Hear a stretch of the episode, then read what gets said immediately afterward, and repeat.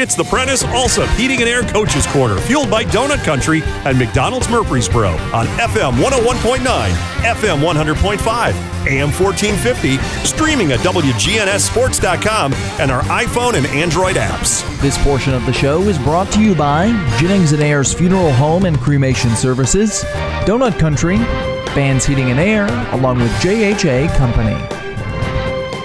And good morning to you. John Dingens here with Coach Will Kreisky, head coach of the Riverdale Warriors. And first of all, get it out of the way, congratulations on a great season. I'm, you know, what, 10-2, I think, right? Yes, sir. And you were telling me, well, how many? Let's see, in the last with these seniors that you've had, they've won 27 ball games and lost 5. Wow, that's pretty amazing. And I know you're proud of them. We'll talk about that in just a few minutes. A tough night last night. Game plan, thought it went to perfection, particularly early. And you got off to a 10-0 lead. Kicked a field goal, had an interception, and kicked a field goal. It was 3-0. Then you come back and you score. It's 10-0. And at that point of the game, I know you're feeling pretty good, but you never knew, you felt like that Lebanon was going to put points on the board. Yeah, you know, I knew going in, starting last weekend, that we could not let them hang around. We could not let these guys hang around.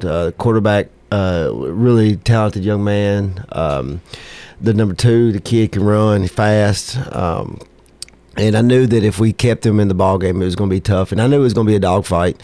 I expressed that to the kids all week. And, you know, for 3 quarters, it was back and forth. And then, you know, they took over in the 4th quarter. And, you know, it's it was a tough situation. You know, we you know, their quarterback quick kicked it, landed the ball inside the 5, and it really put us in a bad situation. And you know, we converted on a second down, but had a block in the back, and that pushed us back, and that really set us back. And then we shanked a punt, and you know, it gave them good field position. They got the ball at the 20-yard line with momentum. In this game, and I know it takes skill and it takes, you know, practice and work, but it takes a little luck too. And that kick you were talking about, that punt, that's a little bit that, you know, it could have gone a different way, could have gone out of bounds, those kind of things. But field position, I guess we talk about the 3 things you don't want to have. Field position was one, mm-hmm. and you got really – couldn't get out of there, and the block in the back, that was one that brought I think this game comes out differently, perhaps. I don't want to blame it all on one thing, but I think this game would have looked a little bit different if you had been able to convert that first down. Yeah, and, you know, that block in the back, and then, you know, because we were up at the time, and, you know, we could keep moving the chains and keep moving down the field. I'm not saying we would have scored or kicked a field goal, but it would have knocked some time off the clock, and then we could have gained field position back, you know, maybe punt from midfield. They come back with 2 scores. It's 14-10 at halftime, and I think you had to feel pretty good. The momentum changed there, but then in the 3rd quarter, on a long pass play, to Coleman, and it seemed like, okay, that's the spark we needed right there. Yeah, you know, I felt like, you know, our guys' momentum changed. It was a good spark, and then we come back and had some defensive stops, and, you know, I felt like, you know, we were doing some good things. You know, mm-hmm. in the 3rd quarter, we played really well. And I was proud of the way they were playing, and, you know, the way they contained the quarterback, you know, because we went in a half, made some adjustments, and the kids did what we asked them to do, and you know, but then that quarterback got loose in the 4th quarter, and it was tough. Yeah, he was held in that 3rd quarter, I think maybe I think it was minus yardage in the 3rd quarter, and then he came back and had a few runs. But what impressed me about them was their speed. I thought they were much quicker than I had anticipated. This was my first look at them. And especially in the defensive backfield, I just thought they were a lot quicker. Yeah, they got a lot of team speed. Their skill kids can run. You know, Coach Gentry's doing a great job. I stressed that last week. He's got a lot of kids out and buying into what his program. And, you know, he's got a group of kids that that they can, number 1, play football, but number 2, that's really buying into what he's preaching. And, you know, you could see that last night. Different new facility they have also the last 3 or 4 years, and a beautiful place to play football. Did the rain, did the weather have anything to do with anything? I know it was a little slippery in spots, but it didn't seem like it affected anything much. No, I mean, this time of year and playing in a few rain games this year, I don't think it really affected much. You know, I know both teams dropped the ball, fumbled it a few times, but both teams were able to recover it. So, no, I think, you know, the weather really didn't play. You know, you can't say that was the outcome or caused anything different. I think both teams adjusted well to the weather. I think you knew going in that this game was going to be a battle with them, and I don't think you were surprised that they were in the game, and just couldn't get out of field. The field position situation was just horrible in the fourth quarter. Just couldn't get out of situations. The pinned Holcomb back and the safety that. But even after that, you still were in the ball game. I mean, there was a chance to win this game. Yeah, I mean, we field position hurt us, and we made mistakes, and they capitalized on those mistakes, and that's what good football teams do. And you know, when you're in the second round, you're going to play good football teams. Yeah, and you got to play almost perfect, if not, you know, you got to play really good. And you know, they were able to capitalize on our mistakes, and yeah, we had a chance to, you know, we're driving down at the end of the fourth and to make it a 6-point game. You know, and through interception, but it's credit to them and their defense and how fast they were flying around. Let's talk about the season as a whole now. The 10-2 mark, one of the best records in Riverdale history, actually. I mean, there were, most people would die for a 10-2 record. I mean, really, they would. And, you know, when you get into the playoffs, somebody has to lose their last game. And I know it's sad for those seniors because you've had them for such a long time, and I know they're extremely disappointed, but boy, they have nothing to be ashamed of. They've really helped this program. They have, like I said, you know, winning 27 games in 3 years, and they've done a great job. And you know, they're a good group of kids. I'm looking forward to watching them. A lot of them will be able to go on and play at the next level, and I'm excited for them. It hurt last night. You know, it's not the way we wanted it to end, not the way that anybody likes to end. But, you know, there's a lot to be said about winning 20 games in 2 years and 27 games total in the last 3 years. So that's something that they'll remember. Eventually they'll be proud of what they did. You know, the next few days, the next week will be tough. But these young men are great character young men, good men, and they did everything we asked them to do. They go to class. They come to work out. They practice hard, and that's what all you can ask. You know, you got to look at the last few years and what these senior classes dealt with COVID and things like that, and it was very odd last few years, and they handled it well. You know, with the group that the last 2 years, you know, I think I was lucky with last year's senior class and this year's senior class to have a good group of seniors both years to handle this type of COVID and adversity and just a different, unique situation that we've had to deal with the last few years. You really weren't affected much as a team by COVID, were you? I mean, in terms of didn't miss any games at all, did you? The past 2 years, we only missed one game because of COVID. That was a Coffee County game, and so we were very, very fortunate to not have any effect by that. I think some of that, though, is a result of them doing what they need to do, you know, and even like in a COVID situation,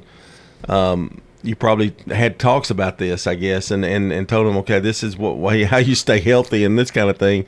And they really had a little problem. Yeah, they did. And, you know, it's not only those kids, but it's our administration, the way they handle things and the way they preach things to the kids. And, you know, we're very blessed at Riverdale with great administration, and they help us with all the sports programs during this past 2 years situation. And they want our kids to play, and they're going to do what they can to make sure it's done the right way to make sure these kids get opportunity to play. We're talking to head coach of Riverdale Warriors, Will Kreisky. And Will, let me ask you this, and this, I don't want to put you on the spot because there's a lot of kids out there that you would forget. But tell me, as somebody that over the years, the last 3 or 4 years, one of these seniors that has really worked hard, not that they all don't work hard, but somebody that surprised you, that came up through the ranks and you're going – you look at him now and go, wow, you know, he really made something of himself on the football field. Well, you know, we all see Elijah and Alex and guys like that, but the two guys that you got to – you saw come in as a freshman or a sophomore, the total transformation is, you know, Malachi Common and Xavier Ford. Both of those guys played extremely well for us this year. You know, both of those guys didn't get a lot of playing time until this year. And when you see where they came from as freshmen and sophomores and to where they are today, that's what really makes you proud as a coach. Those are the wins that a lot of people don't get to see. To see how they started, and you kind of look and be like, I don't know if this kid will ever be able to help us. And to see them buy into every little thing that we do, they don't get the recognition in the paper. They don't get the, you know, but to see watch them grow as a young man, and I'm excited for those two guys' future. And to really, I'm really, really proud of how they bought in, and they really, really helped this football team this year. That's an individual win, isn't it? Yes, sir. Not a team win. That's an individual win. Yes, sir. And we could talk about the Alexes, and Alex has been, you know, a steadfast part of that defense. Herring, Bonds. I mean, they're all. I know you're going to miss them, and I guess that's what I'm trying to say. Because they've been like your family for like 3-4 years. Oh yeah, they have been our family, and you know they're great kids. Great, they come from great families, and their parents are bought into the program. Their parents have done anything I asked them to do, and they're always around. You know, Alex's dad. I think he spends more time at the field house trying to fix it up and help it more than anybody that I've ever seen, and it's impressive. You know, Richard Gibson, our Booster Club president, and they do an excellent job. And I better quit naming parents because I'll get in trouble, but this senior class parents have been exceptionally well. They do anything, they go above and beyond, and the support they've given this program is something I'm so grateful and lucky to have, and I mean I'm just blessed that they were a part and showed these other classes, you know, what it takes to run a program. You know, during your tenure so far, you've got a new field house completed. They've been a lot of honors for other people. And I think that's you and Ms. Blair kind of looking at the past and embracing the past of Riverdale history, because it's a huge part of Rutherford County, and you've kind of embraced that and said, you know, let's honor some of these people, and let's kind of remember that what Riverdale really is. Yeah, you need to do that as a program and look back and look at the history and things that people have done at Riverdale and how they've got, you know, Riverdale where it is. You know, people, you know, there's a lot of change that's happened in Rutherford County with all these schools, but you still want to embrace your past and respect the people and honor the people that deserve to be honored. Let's talk about your coaching staff and give them some kudos here this morning, because these guys are kind of unheralded as well. They don't really have an opportunity to show their wares, be on a radio show, those kind of things. I know you want to say a few words about them. Yeah, I got a great coaching staff. You know, they work, you know, hours after hours and spend a lot of time away from their families to come coach. And you know, with Zach Ray on the defense, he does an excellent job, and he keeps everybody moving, and he's energetic, and you know he did a really good job with the defense this year. You know, we're really proud of how he got everybody in the right place and keep them going. And you know, Coach Wells and Coach Field are both on that side, and they keep us young guys in line. You know, with what they've done over the years, and really proud. And Coach Fuqua helps on the defensive side, and Coach Rollins. Those guys have been with the program the last 3 years. And you know, I'm really appreciative of what they done. And then you know, and we got a new guy, Coach Barry Martin. He helps on the defensive line. And then on the offensive side, Coach Seth White, offensive line coach, had probably one of the toughest jobs of anybody on the staff this year, but he did an excellent job.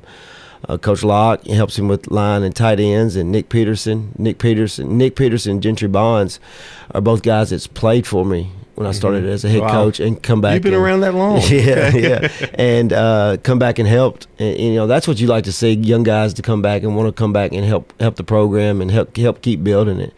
And then Coach Paris and Pelchat and Coach Holcomb, and they've all done an excellent job with the offense and keeping things going. And you know, I'm proud of those guys and how much time they spend. You know, they come up there and work and spend all time hours, you know, the day. And then our freshman staff with Coach House and Coach Edging, they've done an excellent job there.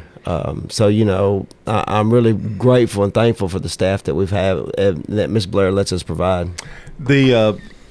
Going to be hard to replace. You got quarterback to replace. Jamison Holcomb will be gone, and it's too early to talk about next year. We're going to want to enjoy this, yeah. But it's a little bit of a rebuilding process for you next year because you lost so many seniors. Yeah, you know, you got 32 seniors, so, you know, we got to replace all those and get guys going. And you know, yeah, we'll get people coaches will start working on depth chart next week. And, you know, it's going to be tough, but that's a part of coaching. You know, you get a good group, then you lose a good group, and then you got to get your heads together. You got to work. You got to go back to the grind, and you got to fix some issues you had this year, and you got to collaborate. You know, first thing I got to do is go back and self-evaluate myself and the program and the staff and what we did wrong and how we can improve. And that's what you do as a coach. You're always looking for ways to get better. If you're not looking for ways to get better, then you'll get left behind, because there's a lot of really good football coaches and coaching staffs here in Rutherford County. And, you know, there's a lot of good football, and there's a lot of the next year's going to be really tough. But, you know, we got guys in the locker room and coaching staff that wants to improve and wants to keep building this thing and getting better. And it'll be challenging. It'll be fun. Will there be tough days? Yes, there'll be tough days. But we got a good group of guys, a good group of staff that's going to work hard and get ready for that process. And the expectations don't really change. You're trying to build men and create a team atmosphere, so those things don't really change at all. No, they don't change at all. And you know, when you work with young men and you want to teach them and how to handle adversity. You know, that's a big thing. You know, in life, we all have adversity that hit us in life, and you want these kids, when they leave your program, to know that you're going to have bad days when you become a husband, when you become a father. But you got to be able to handle that adversity. If you can't handle that adversity, it'll be tough for you in life. And that's what we hope, you know, as a program, that we get these kids to learn how to face adversity and handle it the correct way.